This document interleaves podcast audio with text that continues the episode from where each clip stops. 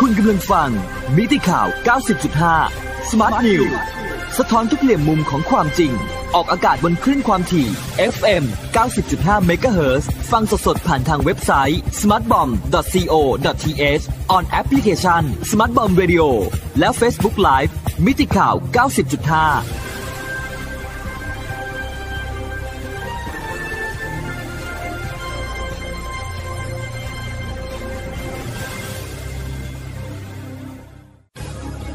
รายการ global อาเซียน โดย อดุลโชตนิสากร สวัสดีครับท่านผู้ชมทุกท่านครับ วันนี้ก็กลับมาพบกันเช่นเคยในรายการ global อาเซียน ทางมิติข่าว 90.5 MHz ประจำวันอังคารที่ 12 พฤษภาคม 2563 วันนี้ก็เป็นวันแรกของการทำงานในสัปดาห์นี้กันนะครับ หลังจากที่ได้หยุดยาวไป 3 วันนะครับ เพราะว่าเมื่อวานนี้ก็ เป็นวันสำคัญนั่นก็คือวันพืชมงคลนะครับ เราก็ยังคงติดตามในเรื่องของการแพร่ระบาดของโควิด -19 ด้วยใจจดจ่อนะครับ เพราะว่าเรื่องนี้ก็จะเป็นเรื่องสำคัญนะครับว่าเราจะเข้าสู่ภาวะปกติได้เร็วแค่ไหน ซึ่งจนถึงเมื่อวานนี้นะครับก็ปรากฏว่าประเทศไทยเราก็มีผู้ติดเชื้อเพิ่มขึ้นรายใหม่นะครับจำนวน 6 รายเท่านั้นเองนะครับ ก็ยังคงตัวเลขหลักเดียวอยู่ ต่อเนื่องหลายวันทีเดียวครับนี่ก็ถือเป็นแนวโน้มที่ดีมากๆนะครับ แล้วก็ไม่มีผู้เสียชีวิตเพิ่มขึ้นนะครับ ก็ยังคงอยู่ที่ 56 ราย แล้วก็มีผู้ติดเชื้อสะสมตอนนี้ หลังจากรวม 6 รายใหม่เข้าไปแล้วก็อยู่ที่ 3,015 รายนะครับ แล้วก็ที่สำคัญนะครับก็คือว่าผู้ที่ได้รับการรักษาหายกลับบ้านไปแล้ว ตอนนี้ก็จนถึงเมื่อวานก็เพิ่มขึ้นอีก 2 รายนะครับเป็น 2,796 ราย ซึ่งอันนี้ก็ทำให้อัตราการรักษาหายของประเทศไทยเนี่ยอยู่สูงนะครับถึง 92.74%ก็อยู่ติดอันดับต้นๆของโลกเลยทีเดียวนะครับ แล้วก็ส่งผลให้จำนวนผู้ป่วยที่อยู่ที่โรงพยาบาล ทยอยกลับบ้านไปก็เหลืออยู่ที่โรงพยาบาลแค่ 163 รายเท่านั้นเองครับนี่ก็เป็นสถานการณ์แพร่ระบาดของโควิด -19 ในประเทศไทย ซึ่งถือว่าประเทศไทยของเรานี่ ทำได้ดีมากๆนะครับ แล้วก็อย่างที่คุณหมอทวีสินพูดอยู่เสมอนะครับว่า พวกเราต้องอย่ากาดตกนะครับ ต้องร่วมมือกันต่อไปนะครับ ต้องอยู่ในวินัยแล้วก็พยายามควบคุมให้การแพร่ระบาดนั้น หยุดให้เหลือศูนย์ให้ได้นะครับ นี่ก็ต้องช่วยกันนะครับ ร่วมมือกันเพื่อประเทศไทยของเราสำหรับในวันนี้นะครับ ในช่วงอากาศร้อนๆแบบนี้ก็ จะนำเรื่องราวเกี่ยวกับตลาดไอศครีมในประเทศญี่ปุ่น มาคุยกับท่านผู้ฟังนะครับ ซึ่งผมเพิ่งได้อ่านรายงานที่น่าสนใจมากทีเดียว จากสำนักงานตัวแทนการค้าในต่างประเทศณเมืองฮิโรชิมาประเทศญี่ปุ่นสำหรับสำนักงานตัวแทนการค้าในต่างประเทศณเมืองฮิโรชิมานะครับ อันนี้ก็เป็นสำนักงานสังกัดกรมส่งเสริมการค้าระหว่างประเทศกระทรวงพาณิชย์นะครับ ก็มีรายงานดีๆ เข้ามาสม่ำเสมอนะครับ ก็เลยอยากจะนำมาเล่าให้ท่านผู้ฟังได้ฟังกันสำหรับตลาดไอศครีมในประเทศญี่ปุ่นเนี่ยนะครับ ถ้าไปดูสถิติในปีงบประมาณ 2018ขีด19 นะครับ เวลาผมพูดตัวเลขปีงบประมาณ 2018ขีด19 นะครับ นั่นก็คือปีงบประมาณของญี่ปุ่นเขาไม่เหมือนประเทศไทยนะครับ เขาจะเหมือนกับมาเลเซียแล้วก็อินเดียนะครับ คือจะเริ่ม ปี งบประมาณในวันที่ 1 เมษายน แล้วก็ไปสิ้นสุดวันที่ 31 มีนาคมของปีถัดไป เพราะฉะนั้นเวลาผมพูดถึงปีงบประมาณ 2018 ขีด 19 เนี่ยนะครับ นั่นก็คือเริ่ม 1 เมษายน ปี 2018 แล้วก็สิ้นสุดปีงบประมาณวันที่ 31 มีนาคม 2019 นะครับ ซึ่งสถิติของตลาด ไอศครีมในประเทศญี่ปุ่นนะครับมียอดจำหน่ายสินค้า รวมกันเป็นมูลค่า 518,000 ล้านเยนนะครับถ้าคิดเป็นเงินบาทก็อยู่ที่ 155,000 ล้านบาททีเดียวนะครับ ซึ่งอันนี้ก็เพิ่มจากปีงบประมาณก่อนหน้า 1.4%นะครับซึ่งดูตัวเลขแล้วรู้สึกว่าจะเพิ่มไม่ค่อยมากเท่าไหร่นะครับ แต่ปรากฏว่า จริงๆ แล้วในช่วงเดือนกรกฎาคมถึงสิงหาคมของปี 2018 เป็นช่วงที่มูลค่าการจำหน่ายไอศครีมในประเทศญี่ปุ่นเนี่ยพุ่งขึ้นสูงอย่างมากทีเดียวนะครับ เนื่องจากว่าในช่วงเดือนดังกล่าวเนี่ยเป็นช่วงฤดูร้อน แล้วก็เป็นฤดูร้อนที่ญี่ปุ่นมีอากาศร้อนจัดอย่างมากเลยทีเดียวนะครับ ก็เลยทำให้ไอศครีมเนี่ย เป็นที่นิยมรับประทานกันมากนะครับ เพราะว่าช่วยดับร้อนได้เป็นอย่างดีนะครับ จนทำให้เกิดสภาพที่สินค้าในร้านไม่พอจำหน่ายกันเลยทีเดียวนะครับ แต่ว่าหลังจากพ้นฤดูร้อนนะครับ ก็เริ่มเข้าสู่ฤดูใบไม้ร่วง ปรากฏว่าในญี่ปุ่นมีพายุไต้ฝุ่น ผ่านเข้าไปหลายลูกนะครับทำให้เกิดฝนตกบ่อยครั้ง ก็เลยส่งผลให้การบริโภคไอศครีมเนี่ยชะลอตัวลงนะครับ ประกอบกับ มีการขึ้นราคาของวัตถุดิบ ค่าขนส่งแล้วก็ค่าแรง ก็เลยทำให้มีสินค้าบางรายการเนี่ยต้องขึ้นราคาจำหน่าย ซึ่งโดยรวมแล้วในช่วงปลายก็ปรากฏว่าแผ่วตัวลงนะครับ ก็เลยทำให้ยอดจำหน่ายชะลอตัวลงไปด้วย พอรวมทั้งปีงบประมาณนะครับ ก็เลยทำให้ภาพรวมของตลาดไอศครีมในญี่ปุ่นของปีงบประมาณ 2018-19เนี่ย ไม่ได้โตสูงอย่างที่ควรจะเป็นนะครับเพราะอย่างที่เรียนท่านฟังไปแล้วนะครับว่าทำให้ภาพรวมทั้งปีนี้ก็โตแค่เพียง 1.4%เท่านั้นเอง แต่ถ้าถ้าเราไปย้อนกลับดูแนวโน้มนะครับในช่วง 7 ปีที่ผ่านมาเนี่ยก็ปรากฏว่า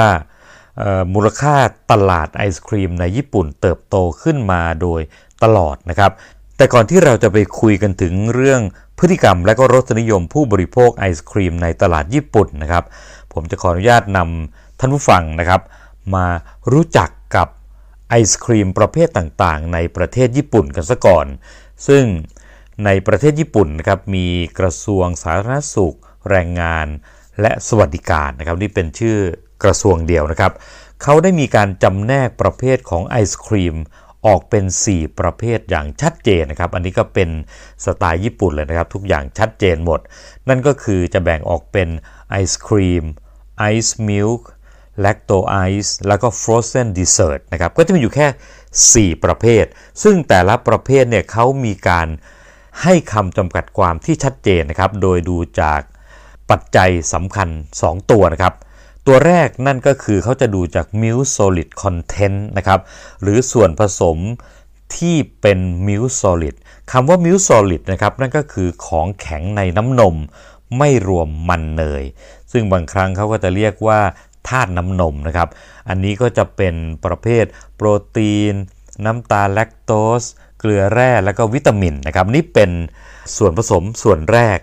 แล้วก็ปัจจัยที่2นะครับที่เขาจะนำมาพิจารณานั่นก็คือ milk fat content นั่นก็คือดู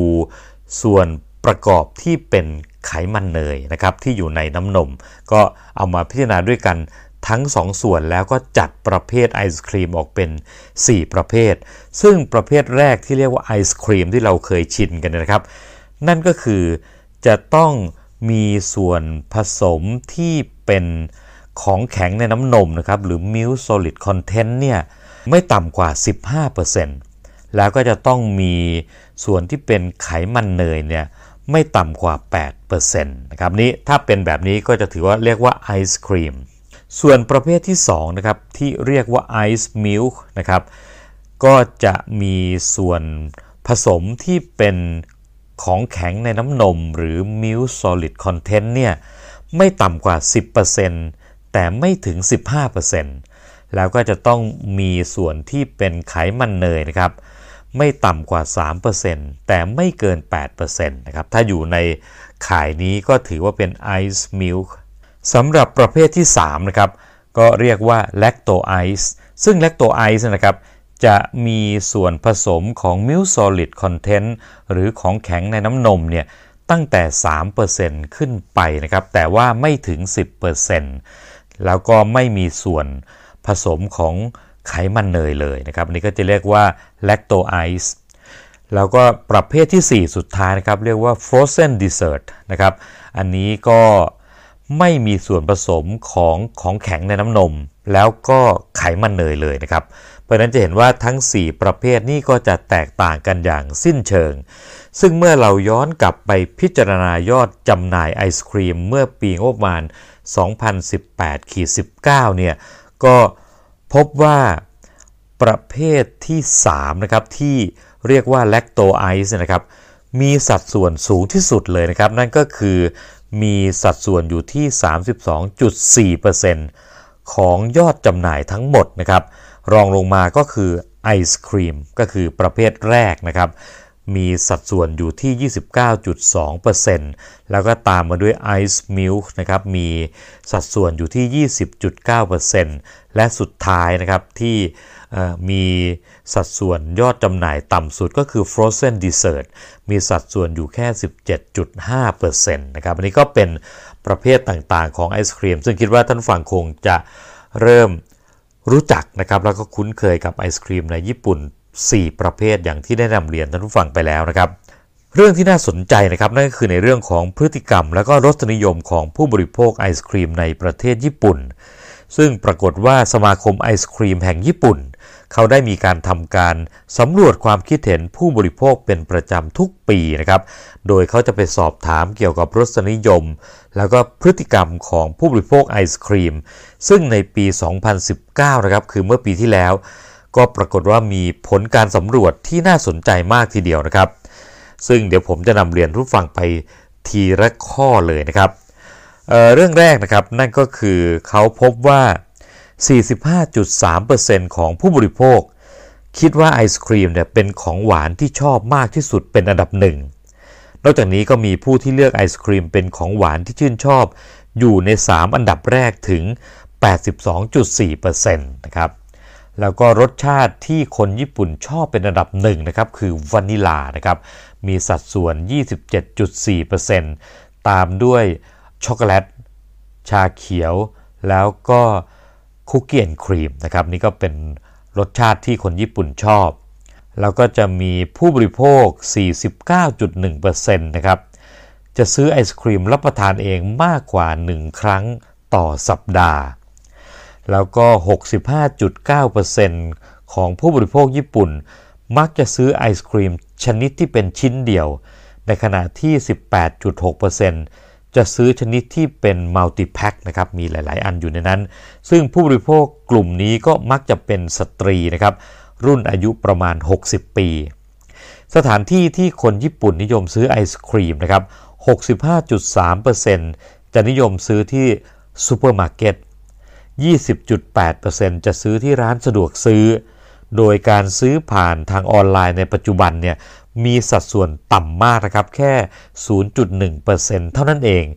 ส่วนการรับรู้ข้อมูลข่าวสารใหม่ๆ ก็ 48.1%ก็จะรับทราบผ่านการโฆษณาทางโทรทัศน์เป็นส่วนใหญ่นะครับ แล้วก็ 41.1%ก็จะเห็นสินค้าในร้านที่จำหน่ายนะครับ ส่วนในช่วงฤดูร้อนนะครับเดือนกรกฎาคมและสิงหาคมเนี่ยเขาบอกว่า 75.4%จะรับประทานไอศครีม สัปดาห์ละ 1 ครั้งขึ้นไป โดยในจำนวนนี้นะครับมีถึง 18.2%ซึ่งรับประทานแทบทุกวัน แล้วก็ 28.8%รับประทานสัปดาห์ละ 3 ครั้งขึ้นไปนะครับ ส่วนวันสำคัญนะครับ เช่นวันเกิดวันคริสต์มาสหรืองานปาร์ตี้ที่บ้านเนี่ยไอศครีมจัดว่าเป็นขนมหวานอันดับที่ 2 รองจากขนมเค้กแล้วก็ในประเภทของหวานที่บริโภคในช่วงหลังที่ผ่านมานะครับ ปรากฏว่าผู้บริโภค 40%จะบริโภคไอศครีมเพิ่มขึ้นกว่าเดิม โดยเฉพาะในกลุ่มผู้สูงวัย ก็จะมีแนวโน้มบริโภคเพิ่มขึ้นสำหรับไอศครีมที่อยากจะลองบริโภคมากที่สุดนะครับ ก็ 35.9%ก็คือไอศครีมรสชาติแปลกใหม่ แล้วก็มีไอศครีมแคลอรี่ต่ำน้ำตาลต่ำแล้วก็ไอศครีมที่มีจำหน่ายเพียงบางช่วงเท่านั้นเองนะครับ ทั้งหมดก็เป็นข้อมูลที่น่าสนใจเกี่ยวกับตลาดไอศครีมในประเทศญี่ปุ่นนะครับสำหรับวันนี้ก็หมดเวลาลงอีกแล้ว พบกับผมได้ใหม่ในวันพรุ่งนี้ สวัสดีครับ